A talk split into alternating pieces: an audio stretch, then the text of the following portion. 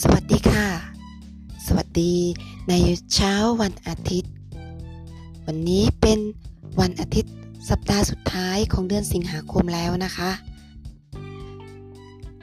เช้านี้กับคลิปเสียงแรกของดิฉันก้อยโสรยา อย่าโทษตัวเอง อย่าบอกตัวเองว่า เบื่อโน่นเบื่อนี่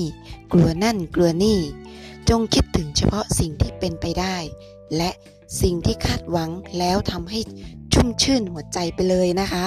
อย่าคิดถึงปัญหาในทันทีที่ลืมตาพบกับวันใหม่